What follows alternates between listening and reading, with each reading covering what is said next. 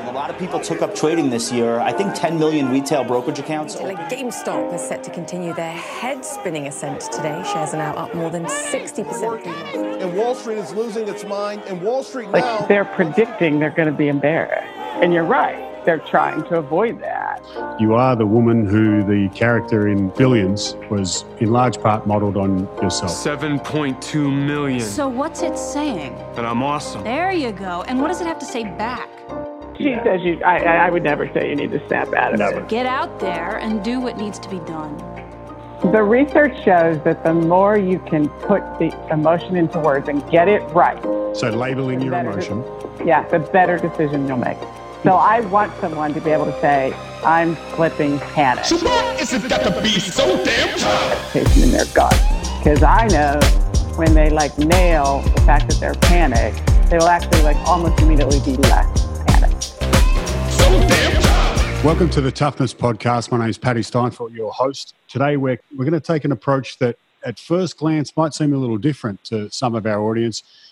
You probably know one of the guests as the basis of a character on the uh, show Billions on Showtime. Denise Shull has been a performance coach for uh, high end traders, stock market gurus, hedge fund managers for Denise, how long is it now? Coming up on decade, two decades? How long has this been your Uh, gig? yeah, seven, 16, 17 years, I think, since I had my very first client as a coach. All right. So we're gonna we're gonna learn a lot out of those 16, 17 years. Welcome. Thank you for joining us. Alongside Denise, we have John Burns, who also works as a performance advisor now, but had a, a longer career.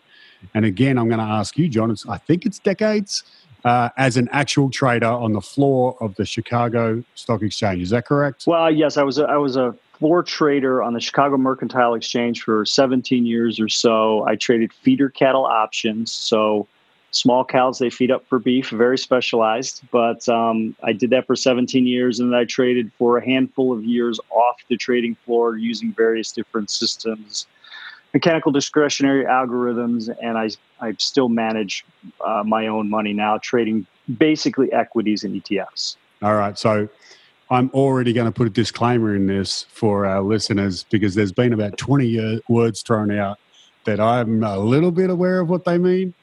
But we're going to, might, we might pause occasionally and be like, hey, what does that actually mean? But in general, that sounds very, very specific, right? John, you, you said small cattle feeding stock options, right? And so Kind that of, yeah. That's okay. So even I'm already screwing it up. But it sounds like I don't this- even get it all the time. So, you know, not well, good. Now, now I feel better. But the the question I'm going to ask up front is how, because it's so specialised and so specific there, how are we going to translate that to a broader audience of people who might be uh, athletes, might be office workers, might be working in the military? Like, there's a lot of different humans who are listening to this who don't trade small cattle stock options on the Chicago mercantile trading floor. So how, how does this how does what you do apply to the broader public? you know, for, for what I did effectively was I felt what people were going to do around me, and I used that as information on how to best take advantage of opportunities.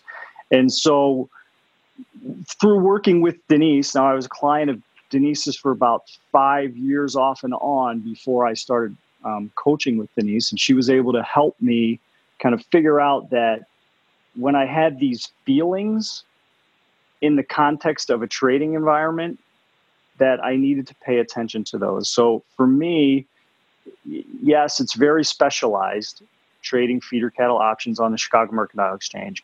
However, the strategies and tactics that I used, mainly looking inside myself and using that gut feel and understanding when it was gut feel and when it was impulse, I would use that information to make the best decisions.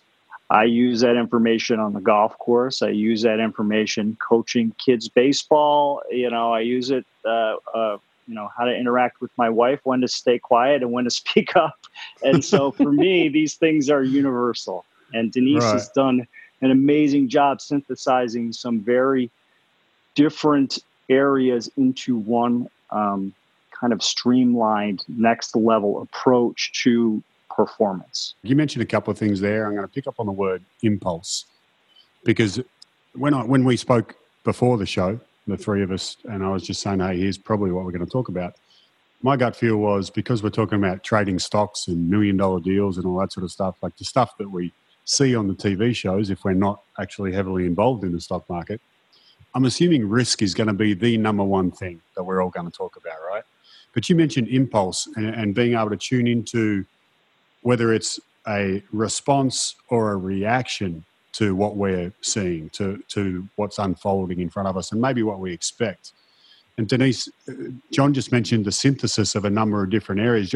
Maybe that's a good chance to jump back into how you ended up with that first client almost 20 years ago now, because it's probably it's probably not a normal path, right? To end up as someone who, like John said, he traded for a long time and then got into advising other traders. That wasn't the case for you, was it? How did you end up having a client who was a professional trader who handled millions of dollars? You were advising them on how to handle themselves, handle the money, and yet you hadn't yeah. done that yourself. I'm going to take a step back just because it makes it a little more, I don't know. Take it where you something. want. Yeah. So I was like climbing the corporate ladder at IBM and thought I was going to be some sort of corporate executive selling computers. Realized, oh no, I can't be doing that at 40 because it's going to be beyond boring. So I took this hard right turn from possibly getting an MBA to uh, doing a degree in what's now called neuropsychoanalysis.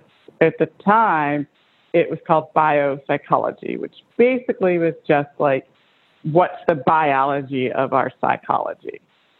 And as I was doing that, I played volleyball with floor traders in Chicago. Not they traded at the options exchange, not the Merc where John was. And they kept telling me I'd be a good trader, and I was like, "What are you guys talking about?" But it, but anyway, between my master's and PhD, they invited me to come upstairs, which was one of some of the first upstairs electronic computerized trading firm. I was writing a master's thesis about how emotion and perception and judgment work. This is the connection.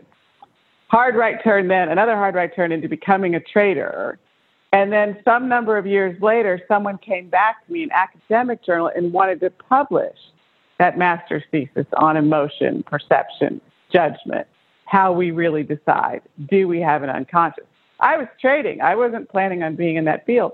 But when I went to, to republish that paper, the neuroscientist showed you had to have emotion to make a decision.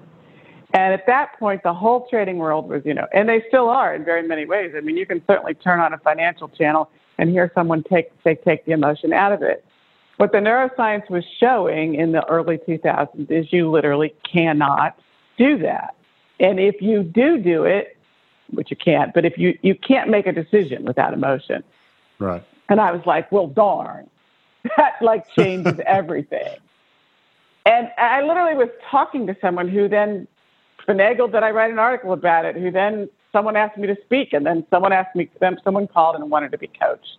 Wow. In this right. new view of looking at it. Well, that's a a very interesting journey to even just the start of the rest of the journey, and that's been fascinating in and of itself. But you mentioned a couple of things there that, that to, at least to me, sound intriguing and almost counterintuitive, right? That, but well, firstly, the people you're playing volleyball with said that you would make a good trader.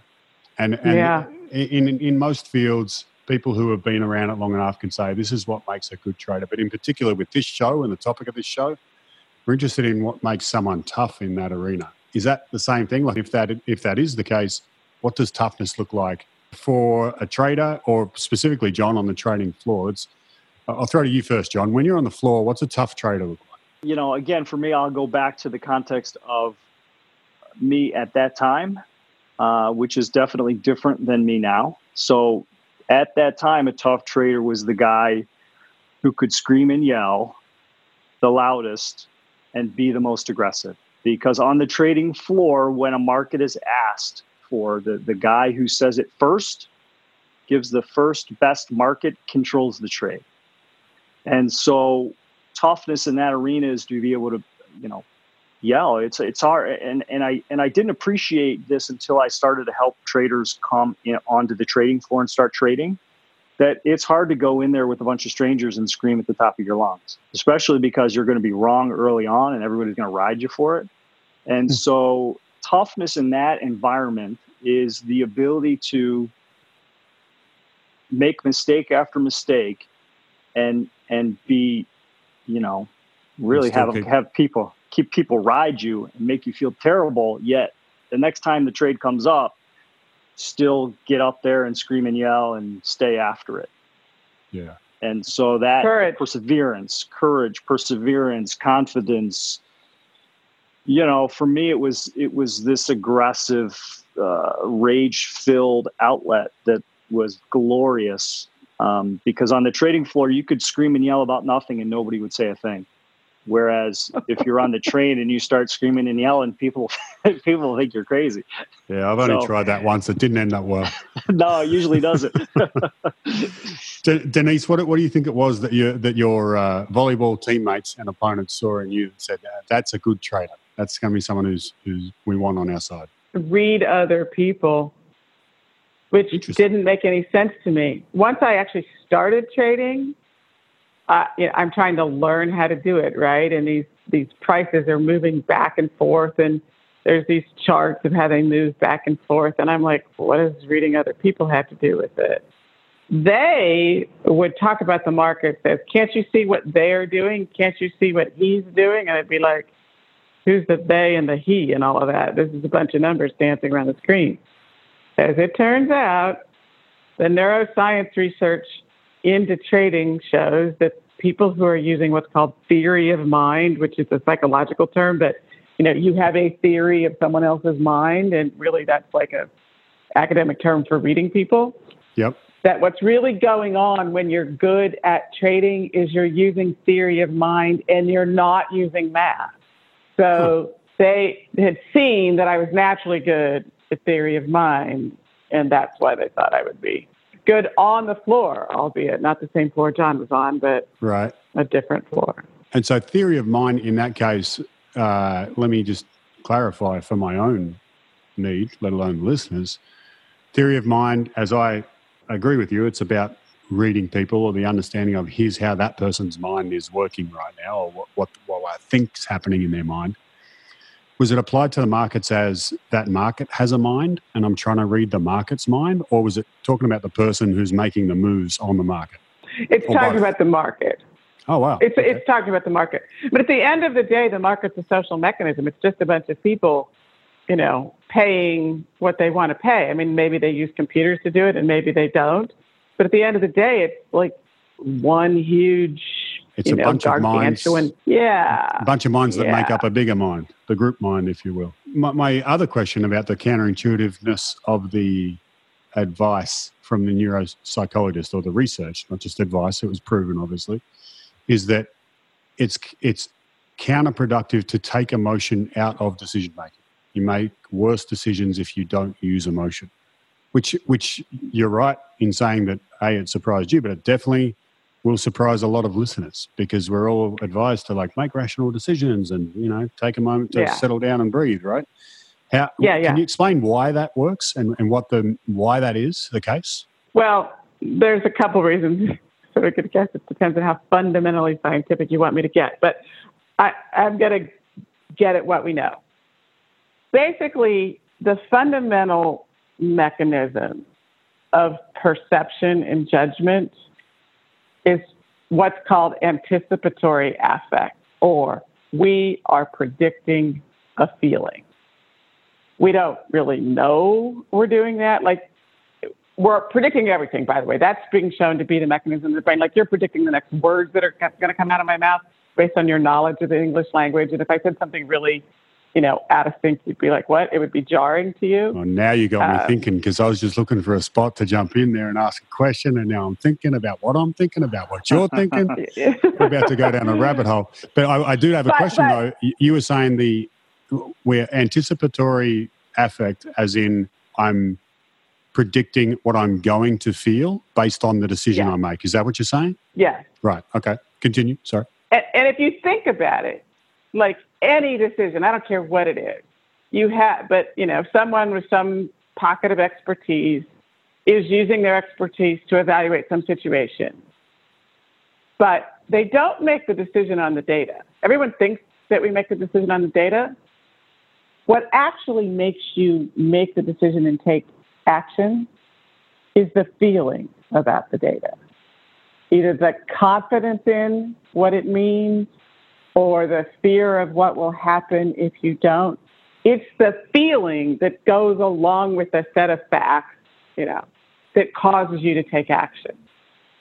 For like hundreds of years, I mean, like sort of since the Greeks, we thought that it was the, the data.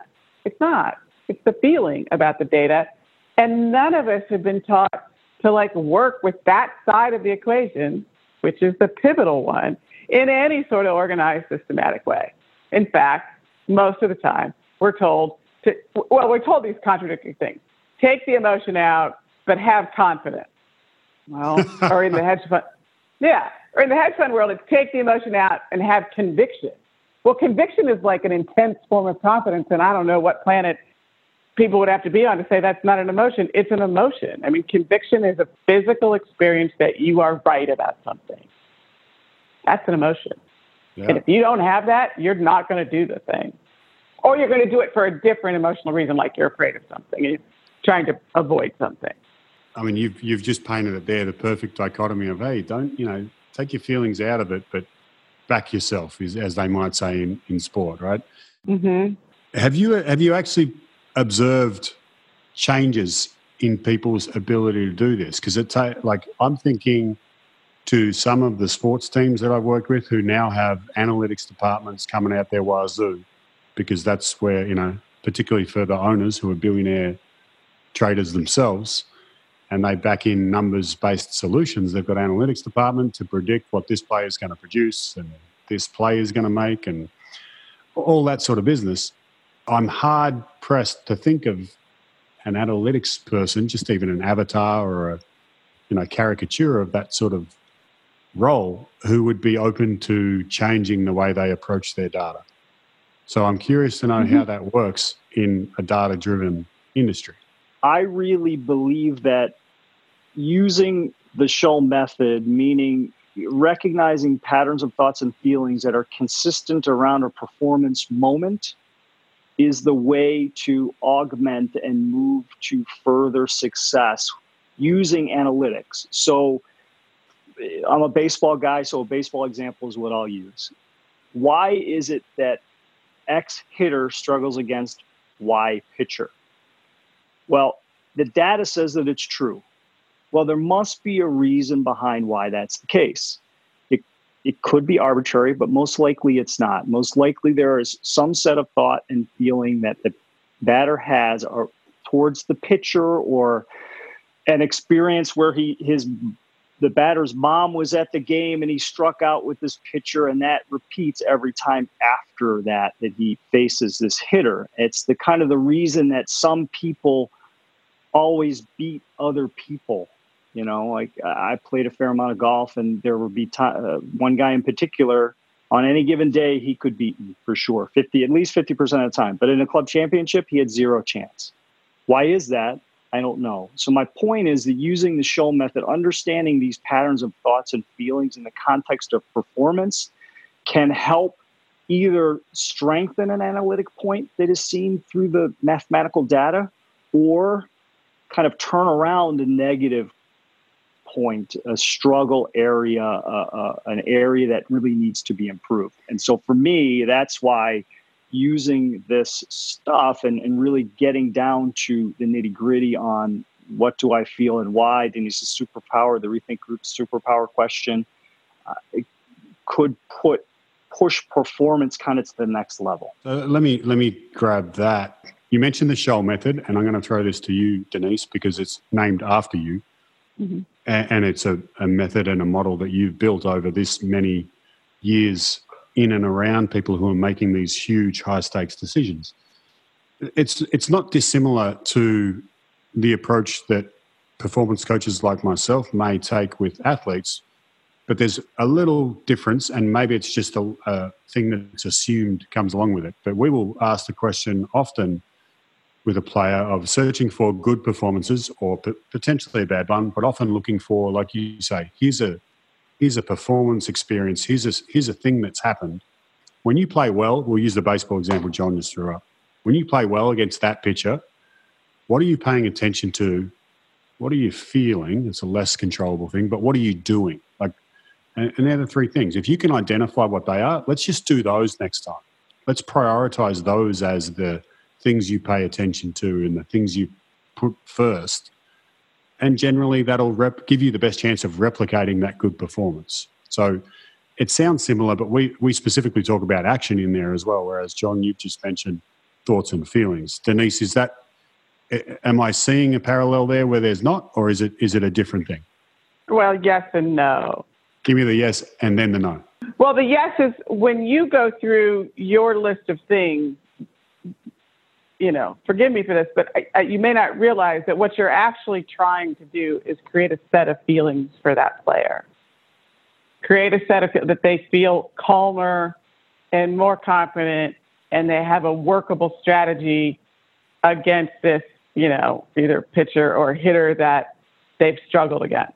You're trying to say you've over here X, Y, and Z happened, and over here X, Y, and Z worked. So presumably you felt good about that let's port that over to this other situation. So you're trying to create a set of feelings that they can just operate, they can do what they know how to do and interrupt whatever feeling has been operating with this particular other player, you know, and wherever it came from. For that part, I 100% agree because one of the things we'll often say early on with a player is stop worrying about how you feel about this person who's got your number right now because the game doesn't give a shit how you feel. Like it's more about getting their mm-hmm. attention off the current feelings and shifting them to what do we want to be doing and what do we want to be paying attention to. So I think you, I think you're 100% right there in terms of shifting attention and trying to move them to a better place. But if you think about that, that's cognitive. You're like you're using their cognition. You're using their ability to think. You're using where they're putting their focus. What I would do is um, get underneath the feeling and basically puncture it, it, cause it to evaporate, which would end up having the same, at least the same result. So how would you under- how would you puncture it and cause it to evaporate? Can you like we got to get it what it's really about. Like when did it when did it start with this person? Oftentimes this is the easiest thing to do with an athlete. Like someone's got a you know we'll, we'll call it a slump in a specific circumstance going back to the when that started and helping them realize what they were feeling like you know was it a special game and they made a mistake and they were embarrassed or whatever like i don't care. Just go back to when the situation started. Help them recognize what feelings they left that situation with and resolve those which it's always virtually always not as bad as they thought it was you know situation one whenever the scenario started. And then they just don't have the problem anymore. Like literally, the feeling goes away when they go back to the beginning, and then they can just easily be themselves. It, it, the it's like the I don't know the shadows. You know, you've shown the light on the sh- on the shadow that they don't even realize is there because they think they've long since forgotten about whatever. You know, but because the brain works on this anticipatory affect based on past experience, and that past experience is like buried in their subconscious, it's influencing that. Now, sometimes, you know, telling them to forget about it and and um, porting over uh, an emotional experience from a different situation will be strong enough to interrupt the experience that's causing the problem. It's interesting that, that you say that you use the words porting over there because it's a the people who come from a mindfulness based approach, right? Where where their the basic premise is thoughts will come and go, feelings will come and go. So you have this feeling, and, you, and it might resurface persistently and consistently in a given a set of triggers, but that if you accept its presence and then just focus on something else, that that will fade away. Is that you're, but you're saying that, that that won't happen. You need to actually attend to it so that it won't keep popping up? Well, I think there's a there's a, a layered approach to it, right? Okay. So if, you use the mindfulness approach and it works, great. You know, it doesn't always work, right? If you Mhm. use the, I'll call it the cognitive instruction approach, which maybe maybe I'll say is the more complicated one. You know, it's like step two if the mindfulness approach doesn't work. If it works, Mhm. great. hmm Doesn't always work. Um, so it doesn't always work. Like if you have an intractable problem, working on this level of how someone feels is a real weapon Yeah. because That's- you're you're work working with the way the brain's really working. I can't even begin to count the number of slumps in different arenas that have been solved by making it okay for the person to go back and feel their, you know, they're mad at themselves, they were frustrated, they were embarrassed, or whatever. Like, show them that there was an emotional logic to their reaction. You know, they let themselves down, they let their team down, whatever. Um, they let somebody down, and you know, they felt bad about it. And they then they see, okay, well, that reaction was perfectly reasonable. Of course, I felt that way. By the way, I think those ne- so-called negative feelings are meant to cause you to pay attention to how do I prevent this from happening again. Yeah, yeah. And I think that's partly why they stick around too, because like if you never sure. take that lesson, like your psyche's still trying to get you to learn that Protect lesson. you. It's protection, right? Exactly. It's a, you've got a heuristic that you haven't coded yet, so it's trying to keep reminding you. But I, I mean, if I could, if I could represent, uh, and you can't do it on a podcast, unfortunately, but if I could visually bring up something right now, it would be the emoji of a face with the brains exploding out the top. Because what what, you, what you've just described there is a is a next level of what I have have like. I'm kind of smug about it when I talk to other psychologists around. I learned the cognitive method first as a as a pro athlete because it was the only thing that was taught to me and it made sense and it kind of worked sometimes, but it definitely wasn't as reliable as I wanted. Uh, I'd, I'd positive rethink and all these affirmations and I would have uh, visualizations, and it was all about you know talking myself into the right spot. And then as I came to study it and dive into it more as a coach, and particularly when I started applying stuff, different techniques with the best people in the world in football, baseball, whatever, I started to find the mindfulness thing was actually it's a, a different level. It's a much more superficial, quick fix level. Like we're going to fix this in two seconds. We ain't got shit time to talk about that. Just like trust me that the feeling will go away. Now focus back on this thing Mhm. right? And and so often I'll talk that there's some nuance and there's some levels, and not once have I ever heard about. Well, sorry, I think in my gut, if we're talking about recognizing patterns, I would say that I always knew there was another level, but that's when I send someone to a shrink. That's when I'm like, yo. There's some deeper stuff going on here, and you know we'll keep working at this top level. But you need to go see my guy over here, and I do have people I refer to like that. But you have just expanded my current Repertoire. repertoire. You, you could see the face on the screen right now of this Zoom call, and I am an emoji with my brains exploding at the top. Um, you, you mentioned slumps in different arenas. I'm going to throw back to you, John, because we are talking specifically about how this stuff works with people who make high stakes decisions with money on the floor of an exchange, or as you shifted to computer based trading, there's still high risk and there's still lots of money. Like, like just to give the listeners an idea, what's a average day's movement for you in terms of I'm going to put this much money over here? Like, what does that look like? How much money are we talking?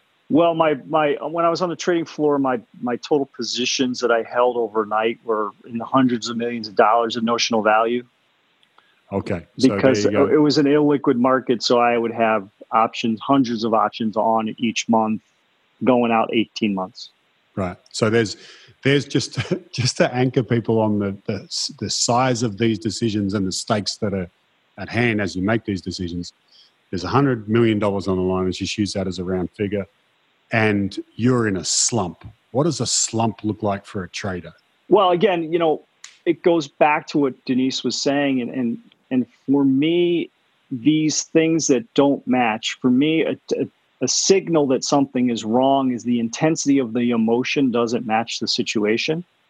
So, in the trading context, if if I'm trading and I am super nervous or afraid or angry, if I can get behind and figure out what's going on, then I could circumvent that. So get get the way- behind get behind the curtain. meaning mind, dig or- dig yes correct Right. dig into Okay. what am i feeling and why um, and what the way i think about it is is that our our brain mind gets in this feedback loop where the intensity of the emotion overrides everything and until we can put the proper words around what we're really feeling. And for a slump it's going back to when the slump started and figuring out I'm ashamed because of I'm embarrassed, I'm angry, whatever it is, the, and the more nuanced words we can put around it, as Denise likes to say, when when the right word hits the feeling, the feeling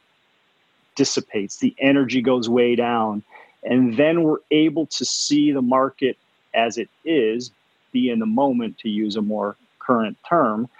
Um, and less colored by our past experience. And a lot of times, slumps, the way we think about things, are, are influenced by feelings from the past, childhood in Mhm. particular, and they get they get superimposed or entangled with the present moment, and therefore we're unable to see the present moment as it is.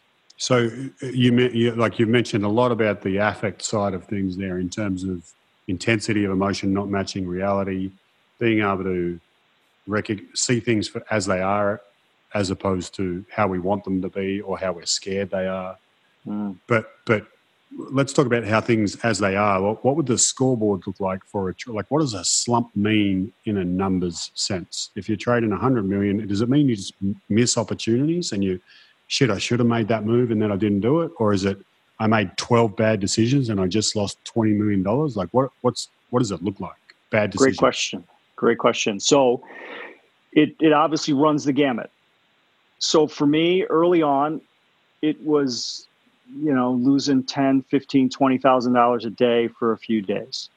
Um, as I became more attuned to what I felt and how that affects my decision making process, that would be missing some trades or not maximizing trades. It would be less this string of negatives. So in a, in an athlete's turn again, baseball, it's it's you know getting eking out a hit in 10 rather than striking out 10 times you know fouling off 50 and you know rather than missing 50 it, it's a progression as you start to understand more about what you're really feeling and and and understand what cur- your triggers are so i have patterns of thoughts and feelings that for me are, are tips that something is right or something is wrong. If I immediately think about money when I'm looking at a trade, I think this is a good setup, and I think, oh man, I, this is going to really make a lot of money.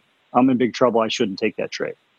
If I look at a trade and I'm somewhat convinced, I have a good feeling about it, but then I talk myself out of it because it that's I mean I can't guess. That's a guess.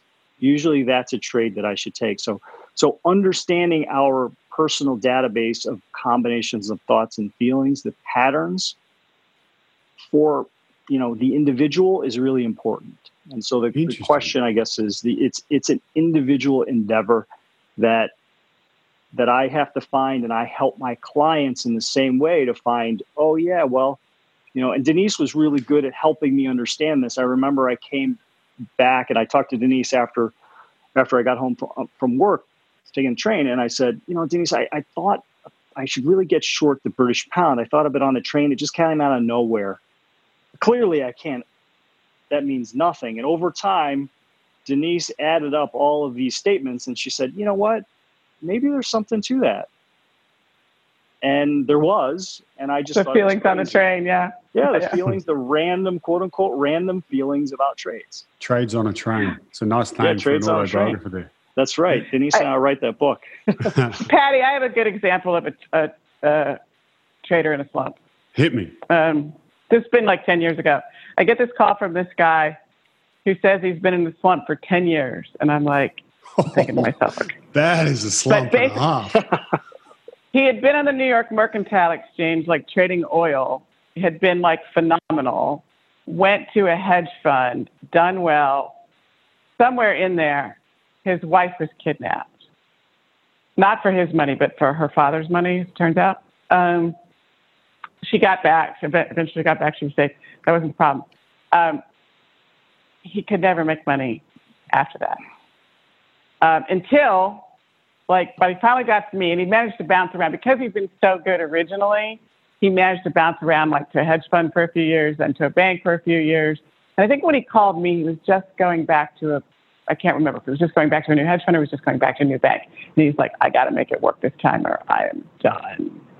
And so he tells me this story, and I'm like, well, I think to myself, it's got to be something around around this. And he's like, no, no, I've been to therapists, I've done this, I've done that. I'm like, so over that. I keep him talking, and you know, basically, he felt responsible, and he felt you know impotent that he didn't, um, you know, keep her safe. And once I got him to admit, even though he thought it was completely like resolved in ancient history, and they were had been divorced by this time. They're good friends, but they were he was divorced and remarried by this time, um, all as a result of what happened with kidnapping. Like once he was able to put that into words, like really how awful he felt, he like the slump was over. He just started making money left and right. And to use your like your previous question, when traders get in slumps, a phrase they'll use, they can't buy a trade. I mean, they hmm. just cannot make. That's it. They say the same thing in the dugout of Major League Baseball. I can't buy a hit. Okay? Right. They, they, literally say the same words with the last one changed. I, and oftentimes, tell me if this is true in your arena, in the arena you're most specialized in. Oftentimes, it begins, may not continue on once they realize they're in it and they're trying to get out of it. But oftentimes, it, it 100% begins with it's because they're avoiding something. There's an avoidance of, I don't want to screw this up. They're almost like playing not to lose as opposed to I'm gonna I'm gonna cream this pitcher, right? Or or I'm coming up against LeBron and instead of like I just don't want him to embarrass me, I'm gonna be like I'm getting after that dude. He's the best in the world, but I'm going for it. Like, does that same pattern or trend apply in terms of when traders get stuck? It's because they're avoiding things as opposed to getting after things. Well, think about what you said. You said, I don't want LeBron to embarrass me let's go back to what I said about predicting a feeling. Mm-hmm. Like they're predicting they're going to be embarrassed. And you're right. They're trying to avoid that. If they can really like admit the possibility of being embarrassed, like just own it, enough times they'll go, well, heck, no, you know, I'm going to, I am not going to let that happen. And they, they'll flip. But what happens, they're afraid of really feeling that possible embarrassment. Like mm-hmm. it's too hard to actually imagine it. They are, like subconsciously, but consciously they're too afraid to do it. We help them do it in a way that then just eradicates it, really. And, and then they naturally turn to the, what can I do? You know, okay, forget that. I'm like, I'm going to, I'm going to do this. And as you said, get after it. We're using the feeling in a like a martial arts kind of way. Yeah. Okay. Cause I was going to say that it's, the if we're going to use the martial arts analogy, I'm going to have to shift the words I was using, but the fist isn't going to go away. It could still hurt you. You just remove the fear of the fist. Kind of. Kind of. Except the fear of the fist. And that's and that's one of the one of the great. I had a conversation with a an Olympic, a former Olympic medalist, four-time Olympic medalist, literally yesterday, sitting in a cafe in New York City, talking about his plan to deal with this pause and still make it to Tokyo and still see if he can medal again. Mm-hmm. And and we eventually got to talking after a while. Like he was like, you know, and I'm just there was a lot of maybe statements. There was a lot of I'm gonna, you know, we'll see how we go. We get to three months. I'll maybe do that. And I'm like, hey man, are you doing this or not? Like, what's going on here? Because you're kind of hedging your bets. Fast forward a little bit through the conversation. Eventually, uh, he agreed to give me his Olympic one of his Olympic medals. I currently have in my backpack his silver Olympic medal. And the deal is that we're going to auction it on eBay if he doesn't stick to this set of like, here's what we're going to do. and part of the removing, not removing, accepting the consequences is like part of doing this is you could fail and you could be incredibly embarrassed. Are you okay with that? Because once you can swallow that pill, then we can really get after it. Then we stop half assing our practice and we stop making excuses for not doing X or Y, and you just do things that are going to move you closer as opposed to avoiding falling away. Yeah, I mean, in a way that it's not the exact same thing that we're doing, but it's it's parallel. You're you're you're asking them to face a feeling, and you know, while we would we'd basically change how they feel about the feeling, you're specifically trying to change how they respond to the feeling. So how do you ch- I mean- when you say when you say f- how you feel about a feeling? What what do you mean by that? you know, whether it's fear, frustration, disappointment, embarrassment, like all those feelings may have emotional logic to them in, in these situations. Like, and all of them actually can be motivating if you understand what they're about. Like, really, mm-hmm. not wanting to be embarrassed. If you really go, oh my gosh, I do not want to be embarrassed. Well, what's the surest way to not be embarrassed? Just Train hard. No, train hard, prepare. Well- like, But if he quit, he's not going to be embarrassed. well, but I bet you he also wants wants another chance. Sure, This- but there are there. this It's the up the- easiest and quickest way to avoid embarrassment Well- is to just not do it. Well, unless, but with that, you can't satisfy your desire. So like that's go. another thing we use is what what do you really want? Like leverage people's desire. It drives me crazy when people say like, you know, don't want it. Well, heck, wanting it is what's going to make you do it. Like want it a lot so that you'll do the work to get it. Like Yeah, and, And- I think that your point about the the like how do you avoid embarrassment? Train your ass off. That's really what we were getting at with the give me your medal. Like it'll be really embarrassing if that goes on eBay. So I'm pretty sure he's going to train a little bit harder just by the fact that I'm going to dangle that medal on, in front of him on his phone every other day. Just be like, hey man, this looks really good when I hang it on my wall. And I'm going to draw Well, up an actual eBay post and be like, this is what it's going to look like when it goes on eBay. You're, what you're doing is you're you're making it really clear a possible future feeling that Right. he's then trying. You're you're trying to motivate him by avoiding a future feeling. Yep. So you would go you go about it differently than we do, but like the the mechanism that you're invoking is actually fundamentally the same. Yeah, the mm-hmm. future feeling that you and, mentioned. and by the start of way, show. if if we feel that that that feeling is strong, meaning the I just want to quit feeling is strong, we'll go there with a client and say, well, uh, why don't why don't you quit? And usually, what Yeah. comes out is then then they're like, you know, this guy, this is BS. I don't want to quit. Why is this guy saying I should quit? yeah, yeah. And so It's a- then that's a way to kind of validate those feelings and say, yeah, a part of you does want to quit. But a part of you, much bigger part, really wants to do it. I, I often, it's a trick question that I'll use early on with an athlete. I remember vividly a Pro Bowl player, former Super Bowl winner at the first NFL team I worked with, who was talking about one of the things that would pop into his mind early, like very quickly, if he made a mistake on the field, was what's Twitter going to say? Ah. And, we're, and, we're, and I was like, well, firstly, I was like, you kidding? That's really what you're thinking? Like, but, you know, we all go to different places. And what we ended up talking about was, well, I used the trick question, like, hey, I, I've got a trick that can, like that, it'll go away like that, like super quick. Are you interested? And clearly he is. He's like, yeah, tell me, tell me. I'm like, well, you just walk in a coach's office and you quit. And, and, and he's like, well, that, like, he doesn't say that's bullshit, but you can see a wry smile come up on his face. He's like, well, I'm not going to do that. Well, why won't you do that? Because I like this, this, Right. and this, and I want to do this, this, and this. All right, so these things are more important than the dickheads on Twitter. We've established that. Cool. Well, now we can get on with the business instead of avoiding those emotions.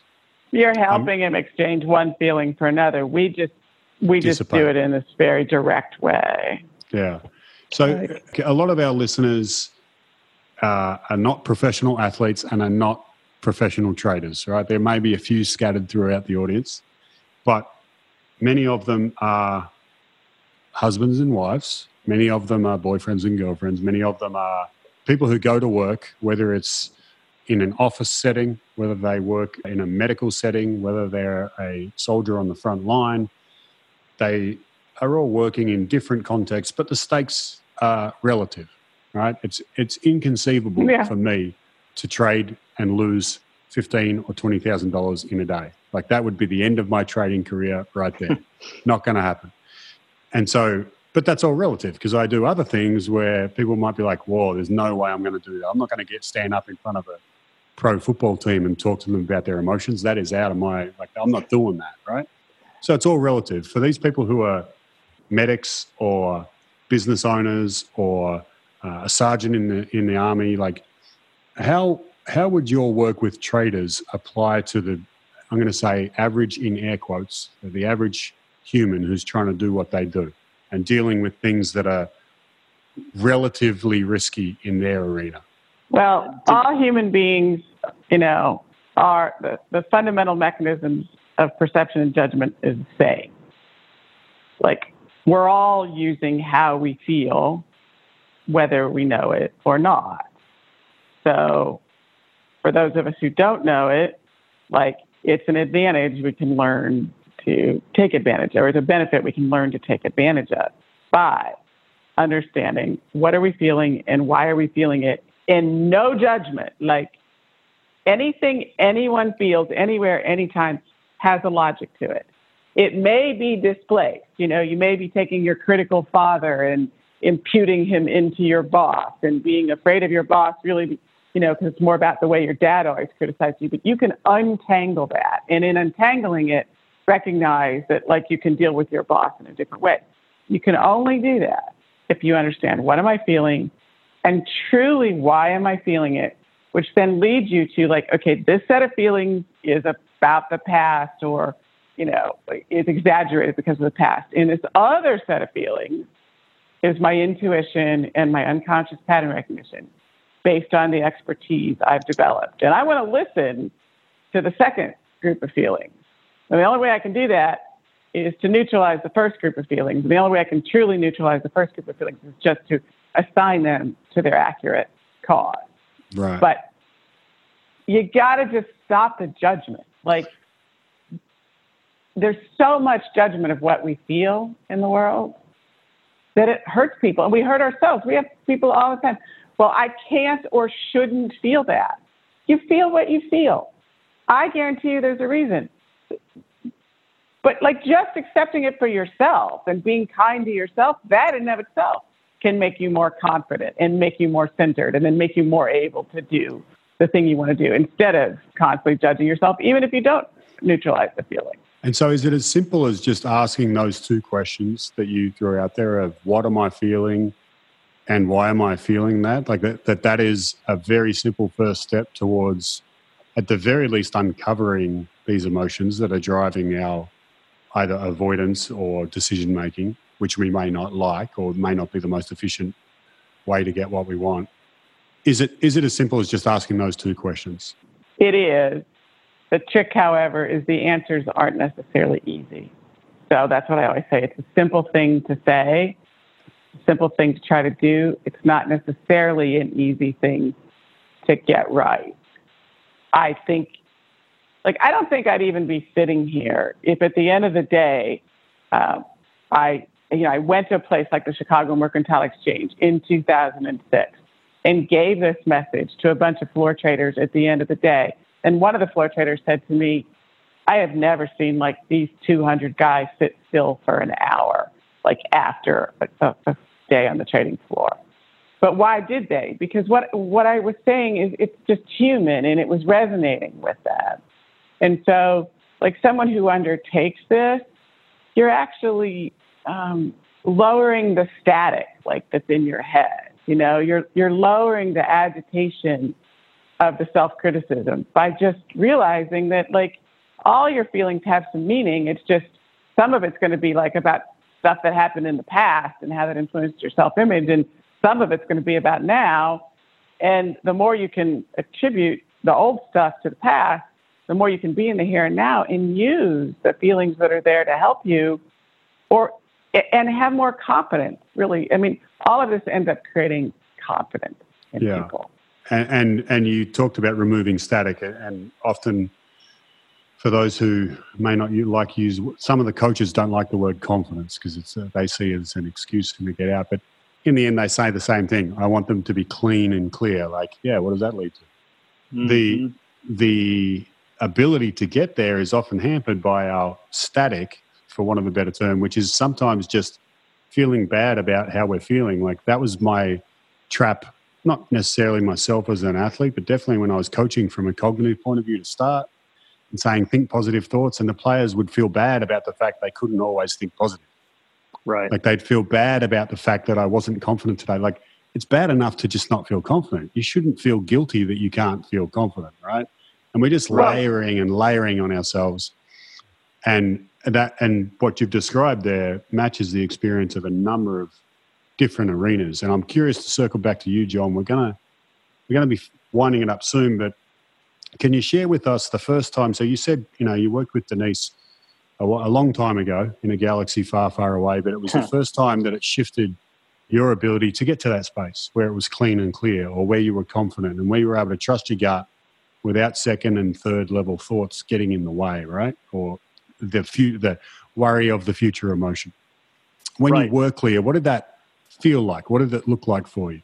for me it was it was understanding and really getting into what my patterns were and they they after you pay attention and and you're willing to to non-judgmentally look at how what feelings are coming up their patterns do emerge and the first thing i noticed is that yes it did help me a lot on the trading floor but it helped me a lot in my everyday life as well and so just this was able to help me have better relationships it was also able to, like Denise said, and, and this is one of the things I say as well, that the chatter in your mind goes way down, way down, because you don't have to constantly beat yourself up. I was I was speaking to a client today, a NASCAR guy, and you know, just just this idea that we have to always be berating ourselves in order to get better, to get better, to get better. And you know, like most things, it has a kernel of truth to it, right? Most people have gotten to where they are, at least competitors, by being r- relentless about everything. And Mhm. so taking a step back and appreciating things is difficult, and the self love and self appreciation is difficult. And the other thing about what this method does, it, it, it gives time between the feeling and action. Therefore, we're able to have a feeling and not automatically act on it on it. hmm and it gives us choices of what we can do with these feelings. And, And that- again, and that- for me, that's the mo- being in the moment. Right. And, and you mentioned there, like you mentioned at the start, and you touched on it again there, that early on you were talking about I was learning the market, but partly, if not more, I was learning myself. Mm. And, and both myself and also a lot of other guests that we've had on talk about this. Getting good at something is partly a process of learning skills, but in a large part, it's about learning about yourself and your response to certain things, potentially why you do it, but if not, if you don't want to go to the why, then at very least, if I respond that way and it's not helpful, what am I going to do about that? And building a library of here's who I am and here's the situations, being able to marry the two in the best way so that you can be present and you can approach things from a place of love as opposed to a place of fear and avoidance without Mm. sounding without sounding too soppy for those out there who are on that NASCAR end of the spectrum Yeah. and, want, and want to still be hard on themselves. Um, oh, as I said, we're about to wind it up. I want to thank you both again for uh, for joining us and for passing on your hard-earned wisdom from decades of work in a in a very high-end field where there's a lot of pressure and a lot of risk.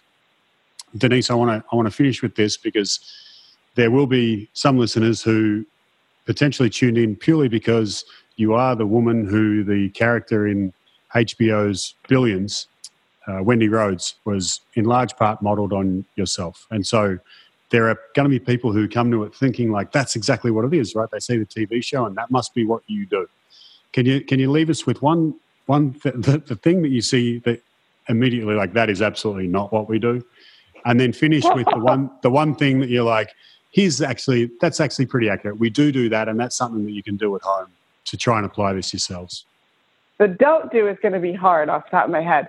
But the do do, just this season, when they looked at Taylor and said, well, these aren't the exact words, but basically, you have a spectrum of conviction, but it's infused with your emotional baggage. I was like, well, actually, it was pointed out to me that she said it. Um, that's it.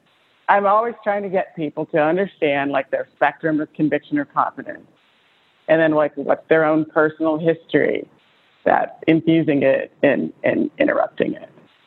Um, And don't do, I mean, don't do, at the risk of, like, I don't do that dominatrix thing.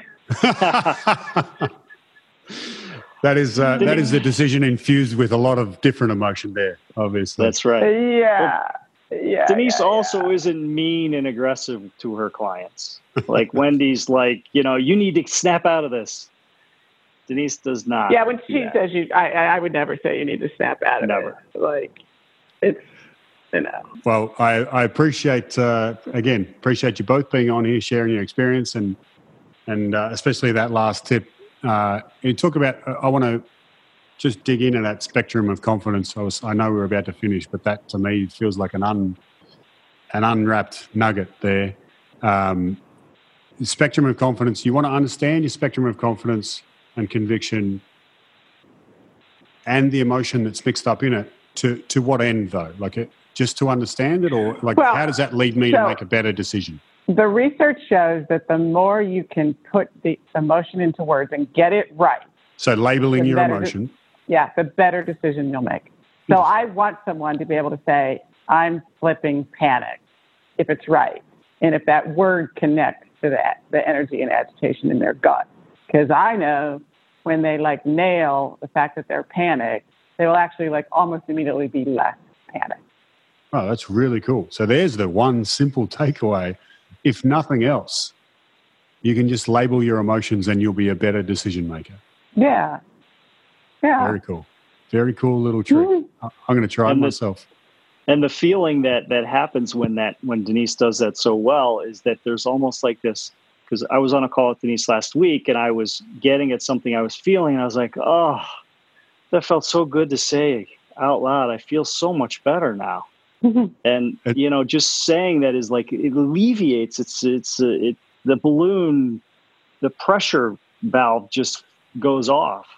And Denise is extremely good at figuring out how to guide a person in that direction. to the right label that resonates. Correct. With you. Right. Mm. It's funny. I, I, I had an interview um, for an article that's coming up in Sports Illustrated of just about the holistic athlete, and, and they're talking to me about this element of performance. And I and they said, "What do you actually do?" And you know, if you're sitting with an athlete, I said, "Well, it varies. Sometimes the guy just wants to sit there and get, vomit all his shit out on me, and just just put it all out. We sit there for an hour and a bit, and then I'm like, okay, well, what are, you know, what are we going to do? And he's like, no, no, no, I'm good. I just I just needed to say that, and I feel Yeah. great now. And off he goes. Yeah. And, that's that is uh, you've just put it into much more succinct terms. That's better than saying he vomits all his bullshit out. It's, it's much much better to just say he labels his emotions. well, I mean, what? But see, you're you actually are doing something there. You're listening, and he's feeling heard. And not everyone can do that. I mean, again, it sounds simple, but like you are, and it's like okay. And then he can, you know, if he feels like recognized, he can sort through it on his own. That's why he says, okay, we're good. Because basically, you don't really realize it, but you help him sort through it. Yeah, very very well summarized. Again, thank you both for being here. I hope you've had as much fun as I have. Um, Been a blast. Thank you. It has been. It Thank literally has been a blast. I'm going to put up um, an emoji of me with my brain blasting out the top, and I uh, label this episode and put it up. But uh, thanks again for your time. If people want to find uh, Denise or John, where do they go? For well, firstly, Denise, you wrote a great book, so they'll be able to find that on Amazon. The title is Correct. Market mind games. and also, if they don't want to read your book and they just want to go straight to you or to or John, they want to talk to you. Where's the best place to find each of? So our company's called the Rethink Group, and it's the rethinkgroup.net. Perfect. Thanks again for both your time, and uh, look forward to talking more down the track. Thank you All for right. having us. Thank, thank you very much. Cheers. So it got to be so damn yeah. uh, Excellent, busting with the best of them. Simply impressive, no worrying stressing. I'm getting mine right now. Put your shades on and let me show you how. Yeah, right.